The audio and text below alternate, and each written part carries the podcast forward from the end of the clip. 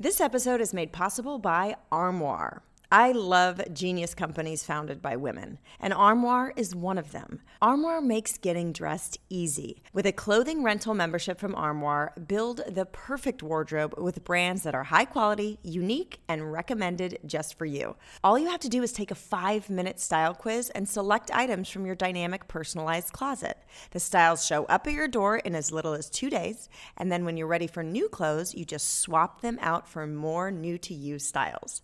To me, Armoire solves so many issues I struggle with today, the biggest one being accumulation of stuff. Let's face it, women want to feel on trend and fresh in their clothes, so we like to shop for new clothes often.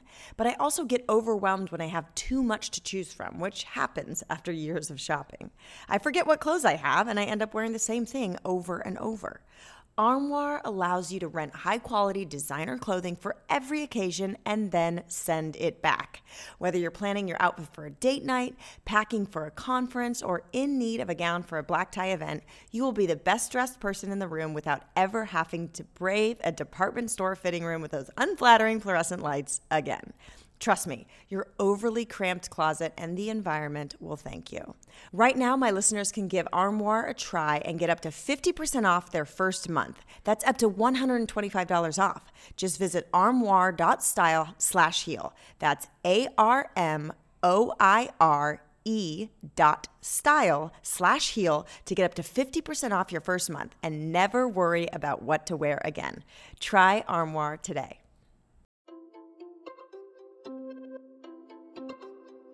Welcome to the Heal Podcast. I'm Kelly Noonan Gores, and every week I speak to the leading doctors, healers, spiritual teachers, and scientists to find out what is truly possible when it comes to healing. I also interview real people with extraordinary healing stories. My philosophy is what's possible for one is possible for all. On today's episode of the Heal Podcast, I am joined by my very dear friend, Mary Firestone. She's a personal friend of mine because she is in the world of healing and health and wellness. And we, I forgot, was it Rita who introduced us? I think it was Rita. Shout out to Rita. We love you. Um, but she, Mary endured, she's endured multiple traumas, like many of us, over our lifetime, um, which probably set her on the healing path and, and everything she's learned. But she really went through a trauma in 2018 when she was trapped in the Montecito mudslide, carrying a child in her belly and also um, ripped away from her husband and four year old son at the time. So, um, after that experience, she embarked on this journey to find out what could help her heal because it was just so emotionally traumatizing. Mm-hmm. And she has now put it all in a book. Um, it's very similar to like all the things that I've tried. So it's just a wonderful resource um, that she was able to, you know, turn around and share her healing journey and her experience um, and all the things she's tried because as we know there's so many modalities out there and it's all very overwhelming mm-hmm. and so it's such a gift she's here with us today to talk a little bit about some of the modalities that worked for her um, and kind of sift through you know all that's out there and, and, and share what has worked and been really effective for her so mary thank you for coming on Thanks for having me, Kelly. It's great to be here. Yay, reunited. Mm-hmm. Um, so, your book, Trusting the Dawn How to Choose Freedom and Joy After Trauma. I think it is an amazing resource because you really break down the things that you tried and why they were beneficial, why they work. Um, and it's just a great resource for anybody who's kind of lost or stuck on their journey of healing trauma. Um, so, why don't you start by kind of just telling us about the experience? Um, in Montecito, that story. Sure. So we yeah. know what we're dealing with. Yeah. Um, so as you mentioned, I'd had you know, some sexual assault trauma in childhood, which did start me on this journey of getting my master's degree in clinical psych and leading these retreats for women. It was always a passion of mine to heal and to share that with other people. And then in January 2018, we had just moved into this new 1890s farmhouse. So it was new to me, 1890s farmhouse in Montecito. It was in the best public school district up there. Oprah was our neighbor. It was very bucolic and perfect seeming. And the Thomas fire had been raging that 2017. So we'd been evacuated multiple times. We still hadn't moved into this house. We'd been doing all this work on it. And we moved back in in January and they had called for a potential debris flow. But I think being from the East Coast, I really did not understand what that means. Um, and we were not in the evacuation zone. So it was our fourth night ever sleeping in this house. And I had my then husband put like, I'm like, well, maybe there might be some leaking under the doors. So like put up some like, you know, boxes or something. Cut to 4 a.m. for no reason that I'm aware of. I woke up and we hadn't put curtains into the the bedroom yet so I could see the bedroom face the mountain and it was literally like a tsunami of mud, like 30 feet high, just like coming at us fast. So I screamed, go get Ever, our son. He, his bedroom was upstairs. And by the time Napper, my then husband, had run to go get him, I couldn't even follow him because the whole wall had crushed in and there was mud and glass and debris like up to my waist. So I ran the other direction to my bathroom and literally watched. I don't know if you saw that Naomi Watts tsunami movie, mm, but that's yes. what it felt like. Um, I saw, you know, a house on my left just get like sailing down the hill. On my right, there was my two story house, the living room, and then the bedroom, my child's bedroom, ripped off, spun around backwards, going down the hill. And I thought that he was in it. Um, hmm. so I wound up being trapped on my bathroom counter for five hours. The mud miraculously stopped like an inch below the counter. And I couldn't hear anything because a, mudslide is very loud boulders, cars, houses tumbling. Um, and finally, about like an hour and a half later, I could hear them and I knew they were alive. So that was incredible. Mm. But that night, like sitting there in the dark, I definitely, there was another presence with me. Um, I felt, I know you've talked about like near death experiences, and it was, there was something else. I don't know how to describe it. I always believed in God and angels, but I really felt a presence with me that night. And just when I look back, like all of the things that lined up and how they lined up, like if seconds had been mm-hmm. off. If you hadn't woken up if I hadn't have woken up, if I hadn't have screamed, if he hadn't have gotten there, if there hadn't have been a huge gas explosion that had lit up the sky so I could see the mud, there was just so many things that I um, am just forever grateful for. Mm-hmm. And then I mm-hmm. was rescued the next morning actually by a civilian named Orion. Which I just think is like out of a fairy tale. I love the way you describe it in the book. Yeah, he just came like charging in and his waders. And I'd seen like the fire department had been rescuing other people off of their roofs, and I didn't think they didn't see me.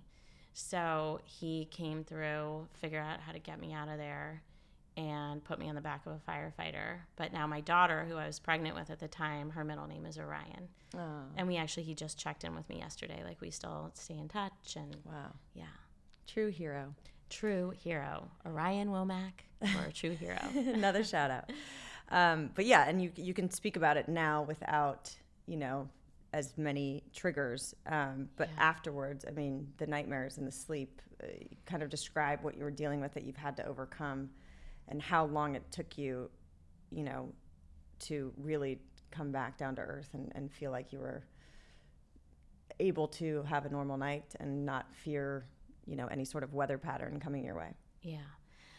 You know i think it's something that i've been talking more about now several years later and just kind of realizing like i don't know for you i feel like for a lot of people it's like healing it's not like heal check done. You know i feel like it's just this like layered experience. But um, right after the mudslide, I, I also was coated in poison oak because there was poison oak in the mud. So if the nightmares didn't wake me up, then I, I mean, I had this like all over my body. Oh my God. would wake me up. Um, So I went, what did I do first? I did cranial sacral.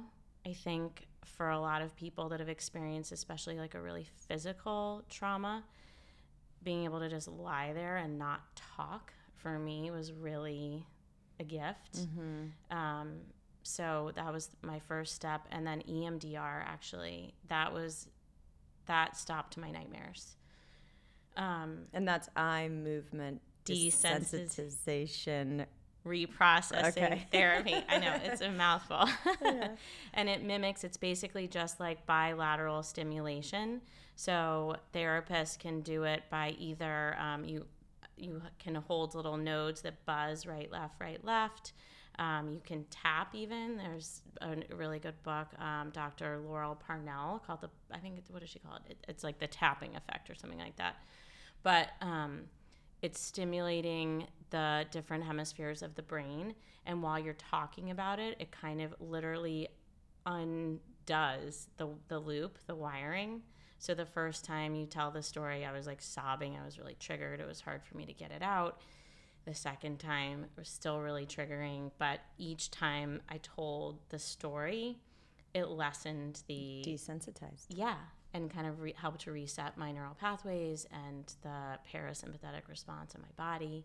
So those two modalities were really helpful right out of the gate. Um, but you know, just having my master's in psychology and having this background and still not really recognize it sounds ridiculous now. I wasn't recognizing that what I was going through was PTSD at all. Which Yeah. is like Yeah, but Okay. I mean, that's the whole thing. Like, we can, especially you, get training to help others, but we have blind spots, which is why, you know, I think it's the way God designed us or energy designed us because we're meant to be in community, right? We're not meant to heal in isolation. no. Um, so we have blind spots so we can seek out. I mean, we ultimately are all our own self healers, but sometimes we need people to reflect back to us because we have blind spots. Absolutely. Or we're just so trained to like, I got it, I got it, you know? And it's like, no. So now I've even like some of my friends who I love so much and are so smart, but you know, it's like anxiety, stress, trouble sleeping, digestion issues. These can all be signs and symptoms that there's something else to look at. Right. And it's okay to look at it. Like, let's look at it because that's another thing. If we don't look at, at it, it's going to still come out. It's, Yeah. I just rather look at it and maybe Right. help it out in the way that I would like for it to come out. Yes, totally. Um, I love. I'm, I'm trying to think if there's anything else about the actual event that was important. Um, I mean, you you still live in Montecito, correct? Well, I actually moved downtown. Okay. so I live maybe like seven minutes from Montecito. Because I imagine it would be hard to go back up on the hill. I don't know. It still is, you know, it's kind of amazing how quickly, I mean, that was only five years ago, they've rebuilt in that area. Um, there have been mudslides in Montecito over the years, like every 20 years, and they've said there'll be another one in 20 years. But so that to me, like, that's something I've had to let go of. Like, people choose their own path. Like, you know, you're buying a house in the red zone. I don't know. I- Yeah. I live downtown. Yeah. I live near the mission, the mission in Santa Barbara, which actually, you know, that it was the mission was put there because it is a very safe place. Um, I have heard that the Chumash Indians used Montecito as a burial ground back in the day. So I'm not going to say anything about what that might mean, but Yeah. I'm just like, I'm just going to live downtown. Montecito's gorgeous, and it is still hard for me to go. Um, Yeah. So that probably means that there's more work for me to do, Kelly. Until, I mean, there's always work to be done. There layer is, upon right? layer upon layer. Um, I talked a little bit about, I love this um, concept of initiation. Mm. And I think it's really important to, um, you know, address like, I think of this Edith Eger who Mm. uh, has the, I mean, there's so many different quotes. There's a quote in Buddhism about, you know, suffering is, is, is going to be a part of life, but she, I remember it. okay. Okay. So I think it was Edith Eger. What did she say? It's something about victimization and suffering. Like, Yes, Dr. Edith Eger, who I love so much, she is a Holocaust survivor. She survived Auschwitz. And she has had a thriving practice in La Jolla. She's a therapist for decades now. And she says she's written two books too, The Gift and the Choice, that I highly recommend. But she says that um, victimization is a part of life where, you know, you live long enough, you're going to experience suffering and being a victim. Victimhood is our choice. And when I interviewed her for the book, she's so cute. She was like, you know, you go, you walk through the valley of the shadow of death, honey. You don't set up camp there. You keep going. Yes. So, and she's someone too that talks about how there's no like comparison of like, well, your trauma is worse than mine or whatever. It's like everyone's trauma is the worst because it happened to them. It's all relative. Yeah. Yeah. And it's all the s- same, you know, scale per person in different situations and circumstances. And it's all, you know, it's all traumatic to them, you Yes. know, right? I still though think I'm like, well, you know, if she can do it, then I can do it. I mean, I know, right? Yeah. Exactly. Hers, Auschwitz, could possibly be the, I mean, it could possibly be the highest on the hierarchy, even though you say in your book there's no hierarchy of suffering. Um, and uh, you know, so it's it's it's hard sometimes. I, I think you even acknowledged it that you for so many years, and sexual assault and um, abuse is so common in a lot of children, sadly, history. And you talked about how you just held on to that story for so long, and it wasn't like you you know you weren't exactly remaining in victimhood, but it's it's just so important the way we use our language the power of language and how we're telling the story. And it's such a subtle shift to be you know setting up camp in the in the valley or you know moving through it and mm-hmm. not choosing to stay in victimhood. Mm-hmm. Because like you know you say in your book it's an initiation. Everything that happens to us shapes us and makes us more resilient and shapes us in, in who we are today you mm-hmm. know? And so talk a little bit about your experience with that and some of the ahas or realizations around victimhood Um, well, and I too want to address like the concept of initiation because that's something that kept coming up for me. So while there was like certainly a lot of the PTSD experiences, I the, you know panic attacks. I know you referenced a panic attack on your last episode. So I was having those, and again, like with my background, I was like, did I eat something? Like, you know, am I? Is it just like a heat stroke? Like, no, it's you know, I had a panic attack because someone was talking about how the mudslides will happen again, or you know, I was at a luncheon for children that um, are abused and thinking about, oh my god, you know, and it happened again. So, um, I was definitely experiencing those symptoms, and at the same time, I was having growth opportunities and amazing synergies happen. Kind of like, you know, it, what happens when we're really meditating a lot, when we're in that space and things just kind of line up. Mm-hmm. That was happening. I think there's almost something that happens, and I talk about it in the book, like when you're so traumatized, like the frontal part of your brain almost, it felt like mine was just shut down. And so there was just like more of a direct connection to the divine. So I would think something or desire something and like it would happen. And it just kept flowing. So I started to think about that. And the more I was telling this story, I was realizing that there were so many silver linings and amazing things that had happened, not in spite of the mudslide, but like because of having gone through that and then the healing that happened. So there was two different people, this Jungian psychiatrist he was like, "Oh, you've been initiated," and I was like, "Okay, okay." And then a shaman in the Arizona desert, like, "You've been initiated." So I kept hearing that, and I was like, "Initiated to what?" You Yeah. know?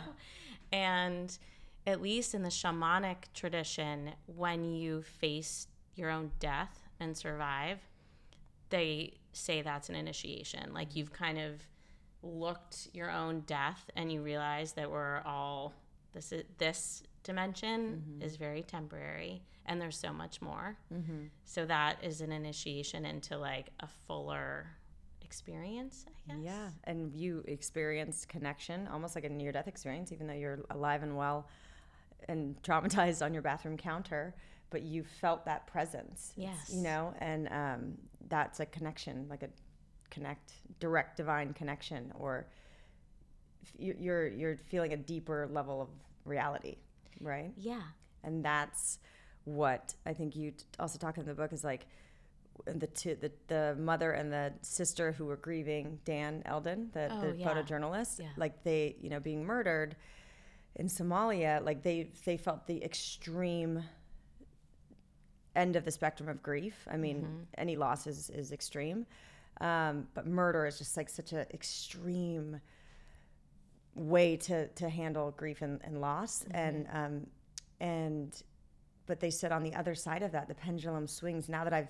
felt that depth of darkness and sadness Mm-hmm. the pendulum swings that high on the other side to feel so much greater joy. And so it almost like that initiation just gets to a deeper level of a richness of life in a way if that makes sense. Absolutely, because I you we a lot of us go around like if we went around realizing how fragile we are and how precious it all is, I think we'd probably never leave the room, you Right. know, Yeah. but or our houses, but but having that awareness of this is temporary, this experience anyway. So how can we make the most of it, and how can we spend time more with people that we love and on doing things that bring us joy and um, yeah having experiences like not putting things off because we don't know Yeah. how long we have in this physical body.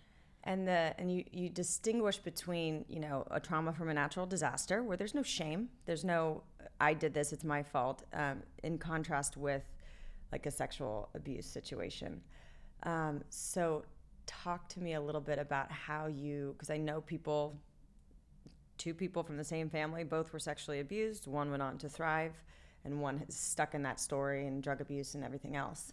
So what for anybody out there that feels stuck and just like doesn't know how to forgive the perpetrator or see it as like find any silver lining in it is just plagued and depressed and bogged down by this um, horrific experience and memory and loop what is your you know what advice do you give them that helped you well first of all i want to clarify you know i talk about how trauma can be a gift and I do not mean that being assaulted or losing someone or going through something terrible that's not what i'm talking about. That's not the gift. The gift comes in what we're talking about before like this realization that life is fragile and beautiful and to be cherished so to move through it with healing.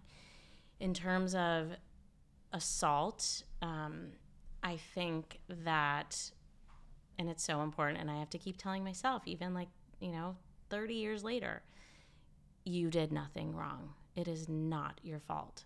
And that you know to say to and for like uh, um, someone who's been in that experience to really take that in like you didn't do anything wrong. In our culture there is this whole like well was she wearing this? Was she drunk? Was she it doesn't matter you did nothing wrong. It's not your fault. So that for me is something that still comes up and reminding myself and talking to my children about other people and having good boundaries and saying no and you can always tell me anything. So i think having a really good relationship with your children um, encouraging that communication and forgiveness. So that is a buddha quote i think something along the lines of resentment is like drinking poison and expecting the other person to get sick. Mm-hmm. So that to me is like forgiveness. And this I struggled with for such a long time. It was like I, it was so hard for me to forgive, especially my first perpetrator. He was a 70 year old man and I was a seven year old little girl. And the way that I worked through it is what must have happened to him to so i kind of like picture him as as a seven year old child or you know and something clearly there was some kind of breakdown or abuse and then it carried over um, to me. So that for me to be able to forgive the people that violated me by imagining them as children that helped a lot Oof, yeah. And there was something you said, or maybe I'm projecting my beliefs, but in, in like Dispenza's meditation, you know, retreat that I just went on and different like a plant medicine journey, like we, when we've, when we've connected and gotten downloads, whether it's from deep meditation and you're just all of a sudden channeling, you know, information from your higher self, or you're, um, you know, doing some sort of ceremony and journey, and you're just getting information. Like, there's like everything. It it's hard to it's hard to articulate, but everything is divinely orchestrated in a way and maybe one way and it, it doesn't make sense like why would god cause this much suffering mm-hmm. but there's and this is a deeper conversation for maybe a, like a spiritual master teacher but i liked what you described um, in maybe it was your ketamine mm-hmm. um, journey which again is a psychedelic so it's a it's you know um, you had this vision of angels. Mm-hmm. um, so tell us about that vision because i think it paints a good picture um, and is an extension of this little boy that turned into this monster mm-hmm. um, and going back to like where does the where does the cycle of blame begin? You know what i mean? To blame anybody. So it's really i think the more important thing is to take your power back and say i am still here mm-hmm. i survived i am strong it's it led me on this path for this life that i love in the healing world and empowering other women, mm-hmm. um, you know, and then seeing that the perpetrator as a young boy, as innocent at some point in his life. Mm-hmm. Um, but talk to us about this this experience on, on the ketamine journey because I think it's it just helps me see, and I've had similar experiences in, in, in different, you know, healing ceremonies. Um, where you just see that everything led to this very moment and everything was perfect just as it was. Yes which I think it is hard because we're like, ooh, that's hard, ooh, bad. But you know, if it's if we stop labeling like bad and good and everything just is, and also something that I like to say and I think is helpful is not why did this happen to me because again that's victim, but how did this happen for me? You know, what's the opportunity here? Um, and something that we might perceive as difficult. Well, if that hadn't have happened, then you know, I'm in traffic. Well, maybe if you had not been in traffic, you would have been the car hit. Or like, we yeah. just don't know. Yeah. So, um, ketamine. I, first of all, want to say that I was like the biggest goody two shoes growing up. Well, sort of. Actually, you ask any of my friends and they'd be like, uh. But in terms of like drugs, yeah. I grew up in the 80s with like the Just Say No and um, literally never did a drug, was like bad at smoking pot um, I do like my drinks, but um, anyway, so I met I met Dr. Jeff Becker. He's up in Santa Barbara.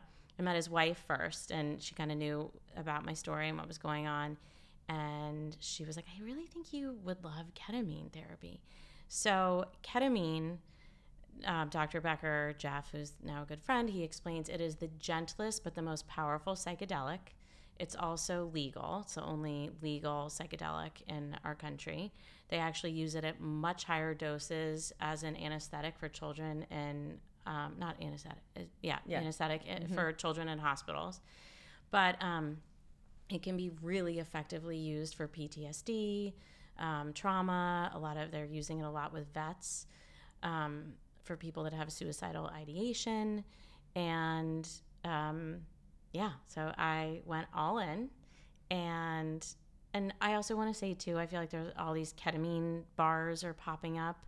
That's not what I'm talking about. I'm talking about like doing it with a psychiatrist, you do your pre-work, you do the sessions and then you have the integration. Yeah, integration is so essential. It's totally yeah, essential. Otherwise, Other, it's just a party drug. Exactly. Mm-hmm. So with reverence, um, we did it, and the first time, the first session, at the last i was shown actually the first thing i was shown i was thinking i was going in for just the mudslide and the first image that got shown to me was the seven year old mary with this man but what ketamine does it's kind of hard to explain but it's almost like you're um, a viewer.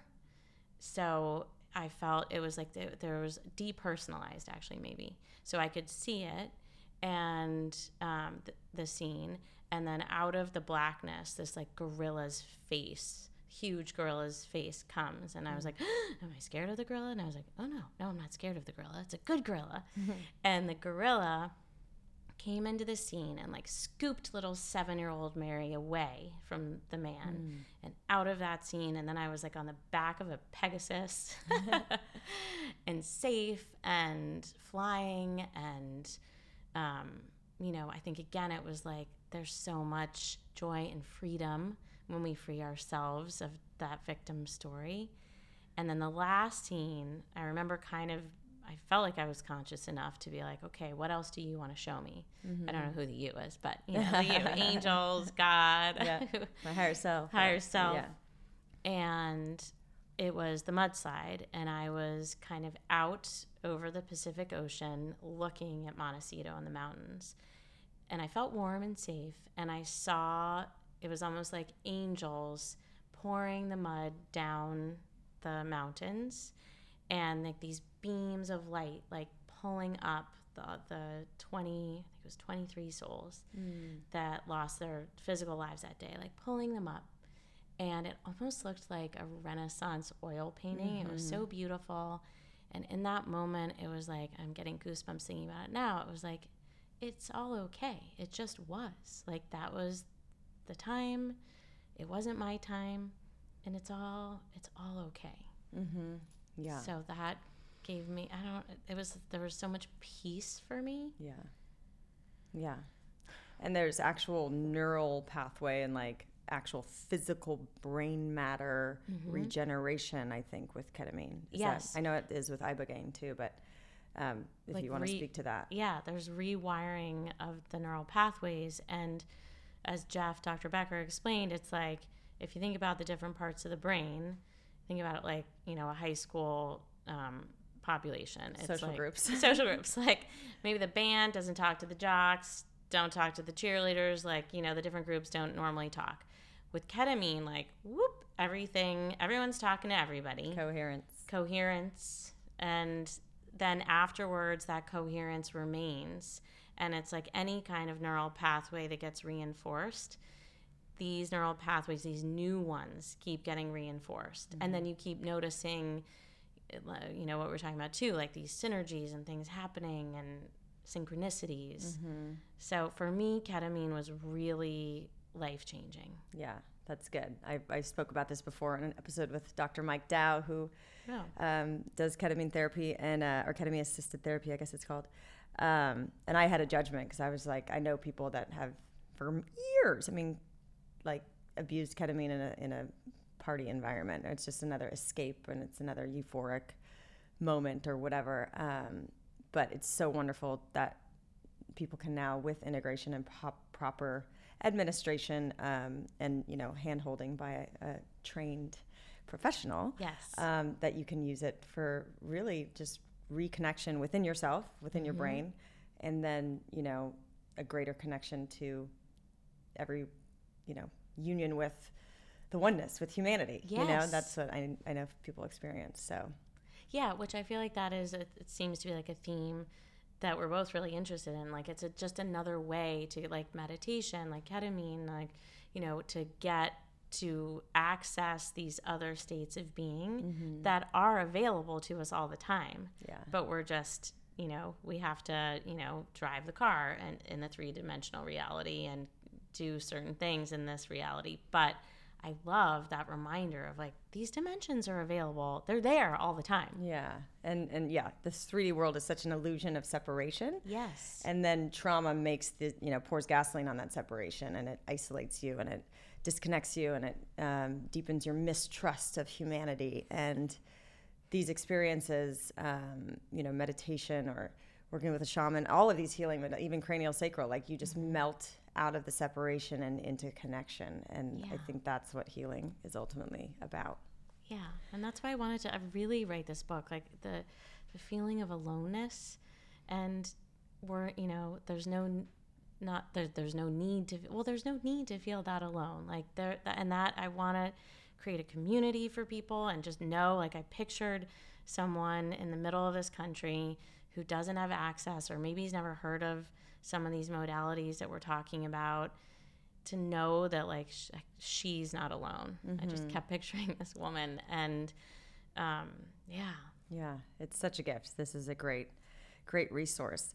Um, there was one thing that I hadn't heard about in the book that I was like, ooh, Ooh. this is this is exciting, and it's actually a pharmaceutical, which to come out of my mouth, I was like, whoa.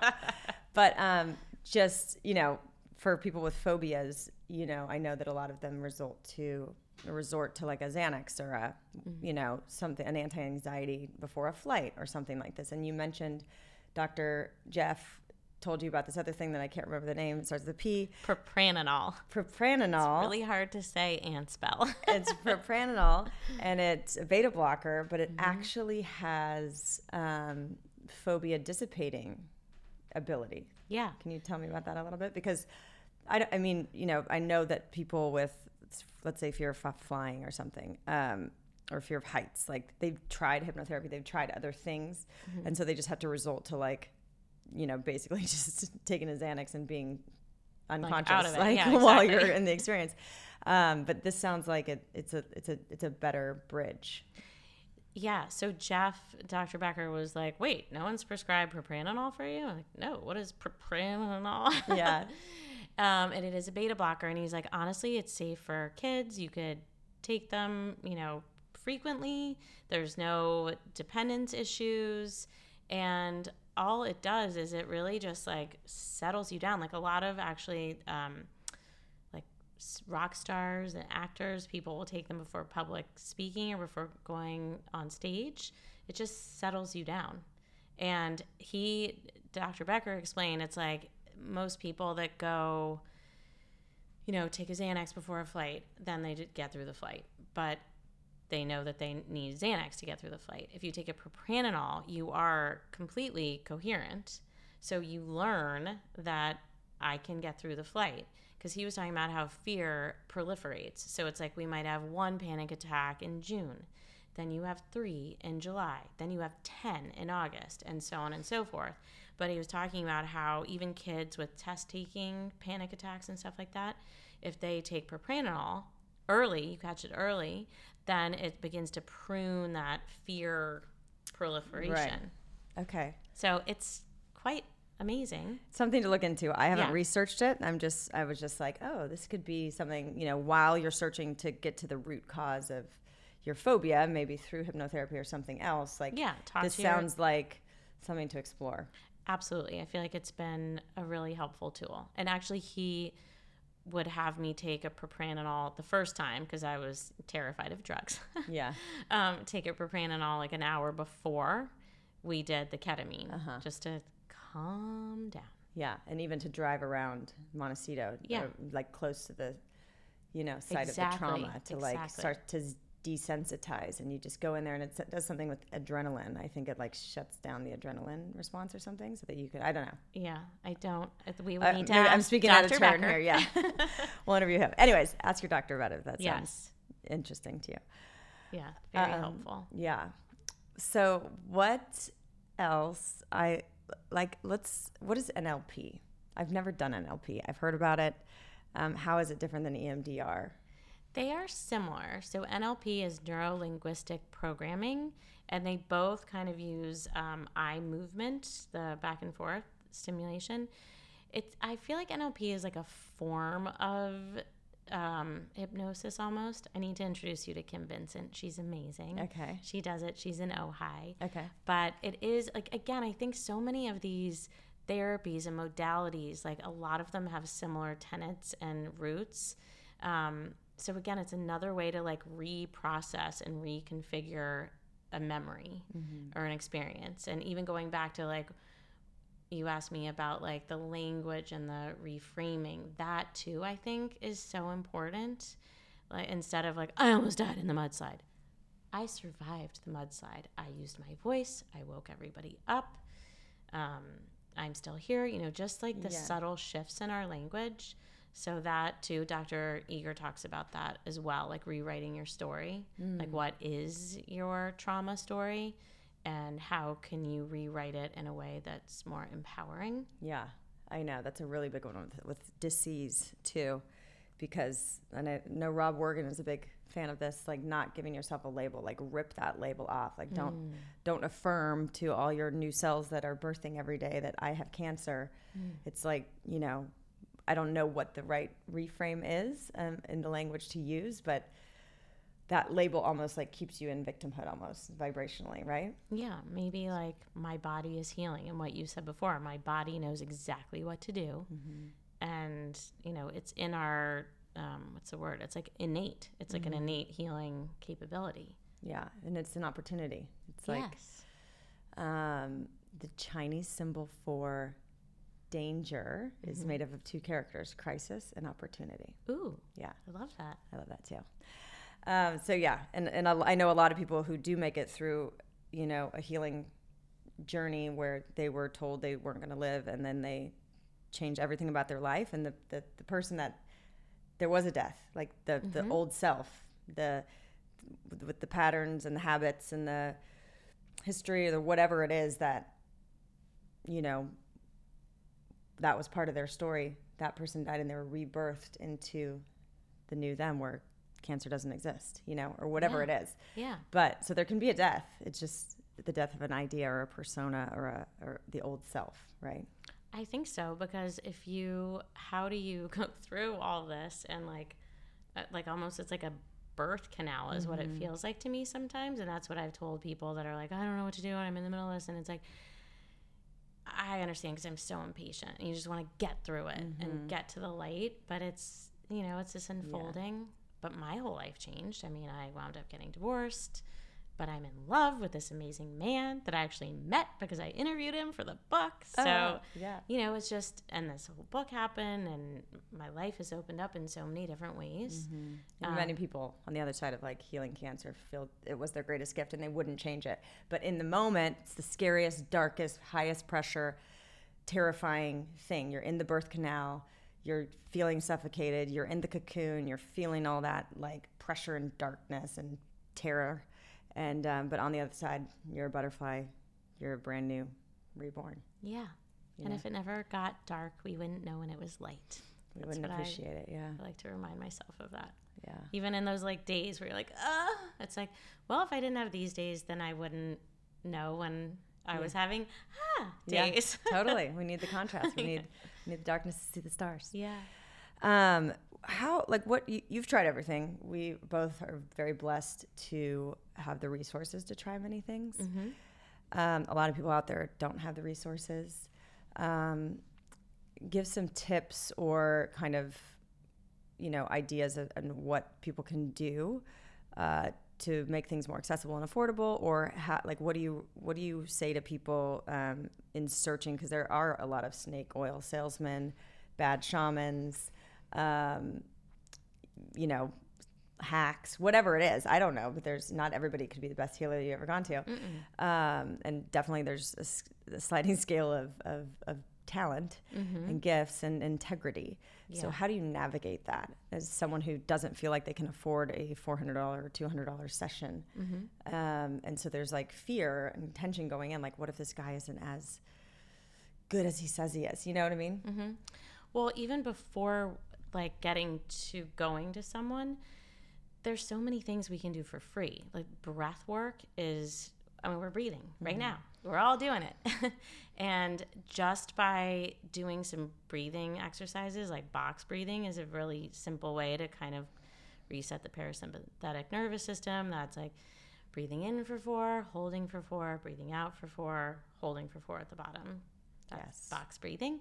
Um, there's a ton of different breathwork techniques. Meditation is free. Mm-hmm. There's lots of different meditations. I have one on my site. I think Joe has some free ones definitely out there. Mm-hmm. Um, YouTube has a lot.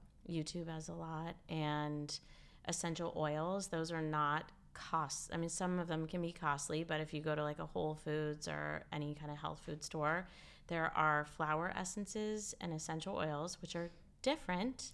Um, and they're both really powerful like aspen and pine are two really good flower essences for trauma. Um, for in terms of essential oils, sandalwood can be really grounding. Magnolia is an amazing essential oil for healing trauma. Mm. Um, and again, going back to that like nature as a healer, mm. like really, it's all if we're all one. Yeah. And if you know Chinese medicine, even I feel like in the chi, chi, which is life force energy. Mm-hmm we're the trees, the trees are us, we're the ocean, and like getting into harmony with nature. Mm-hmm. So those are just some really easy ways um, and free ways to begin healing on your own. Journaling too, free. Mm-hmm. Um, in terms of navigating practitioners and healers, I think that really, like word of mouth. Um, so it's the best qualifier. It's the best qualifier, and not but and sometimes someone might have a connection. This kind of work is very personal. Mm-hmm. So if you don't feel resonant with that person, then they're not the right person. It doesn't mean it's not the right therapy. It just try yeah. another. You really need to trust your intuition. I think you do. And, and like when finding a therapist, you've got to yeah. you got to interview multiple. You know. Yes. And or if you meet someone based on someone's recommendation, it might have been right for them at that right time, and it's not resonant. So I really do feel like if you can just r- tune into your body's own guidance system, and that's a you know tricky thing to cultivate, but yeah. um, it's there.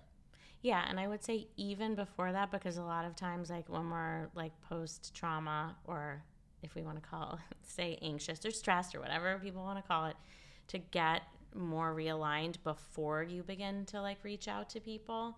So, you know, maybe maybe you start with like a short breathing and meditation practice every day and i know people are like i don't have time or whatever but you know we we make time to go to the gym mm-hmm. or meet that friend like I, am not it's like 10 minutes you yeah. know and you can do five minutes in the morning and five minutes at night um, before going out and most healers and therapists will offer like a 15 minute half an hour chemistry Cool. Chat. Mm-hmm. I think. And yeah. if they don't, then that's probably not the right. And a lot of them work on a sliding scale, as you mentioned in your books. So they, they work with people based on affordability. Yeah. I think. Yeah. yeah. Um, and that's why we like WellSet too. Not to plug WellSet, but I think it's a really great resource because you can have on demand and live classes for, you know, very nominal monthly fee. Mm-hmm. Um, and it's like the Peloton of mental health. You can great. get us, you can do sound healing. You can do, mm. you know, tapping you can there's all these modalities that you can access for um, as many as you want for this you know membership great or whatever so that's there are resources out there and like you said breath work we love breath work is some of my favorite yes. transformational i mean it's so powerful we had an experience you talked about in the book with gwen dittmar um, but it's it really moves so much energy and stuck trauma in your so body much yeah. That's almost I have said like almost as powerful as the ketamine. I agree. And I say it's like almost as powerful. It's, and yeah. with no exogenous substance, yeah. right? It's our own instrument. That's why um, you know, we're all our own self-healer, mm-hmm. but we do we're here to commune with each other and yeah. and hold, you know, walk each other home. So, really lean into your community mm-hmm. support groups for people that have gone through similar traumas or diagnoses, mm-hmm. um, loss, whatever it is, and, and lean into them and what they've done. Mm-hmm. Um, and then really, you know, get the guidance from your internal guidance system. Yeah. Um, and, but this book is anyone with any kind of trauma, it's, it's a real beautiful resource of, of things that are available, you know? Thank you, Kelly. So thank you for sharing your story and, and healing and being vulnerable and opening up about everything you've tried and, and what it brought up for you.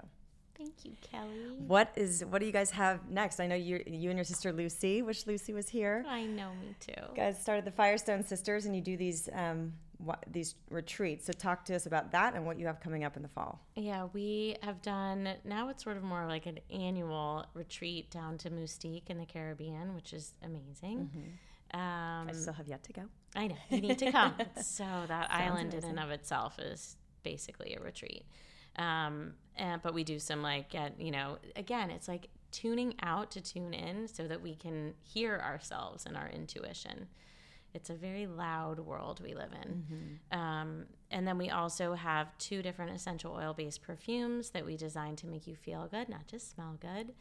And um, and then on my own in the fall in October, I'm doing a two day summit, bringing the book to life in Montecito and bringing different experts that I feature in the book to speak and teach including Joe Dispenza. Joe D. Joe D. Woohoo!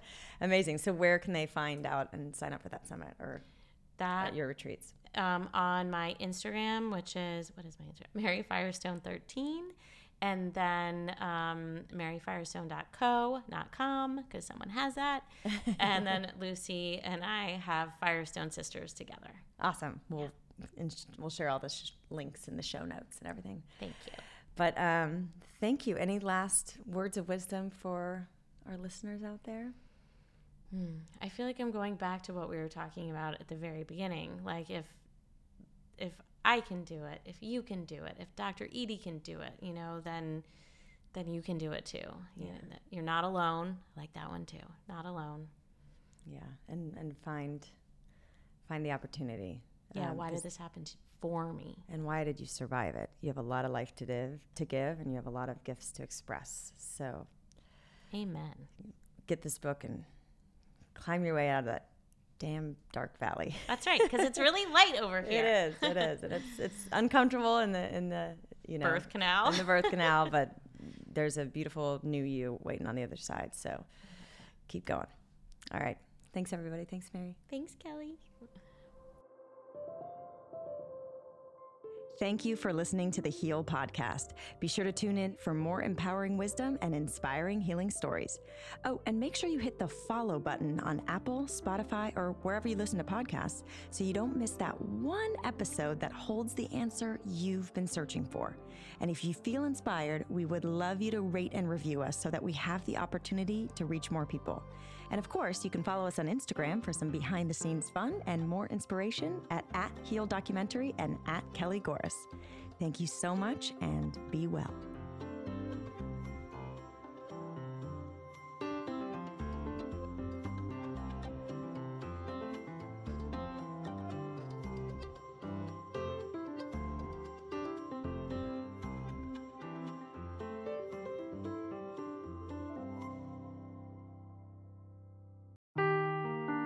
Seeking the truth never gets old. Introducing June's Journey, the free to play mobile game that will immerse you in a thrilling murder mystery. Join June Parker as she uncovers hidden objects and clues to solve her sister's death in a beautifully illustrated world set in the roaring 20s. With new chapters added every week, the excitement never ends. Download June's Journey now on your Android or iOS device or play on PC through Facebook Games.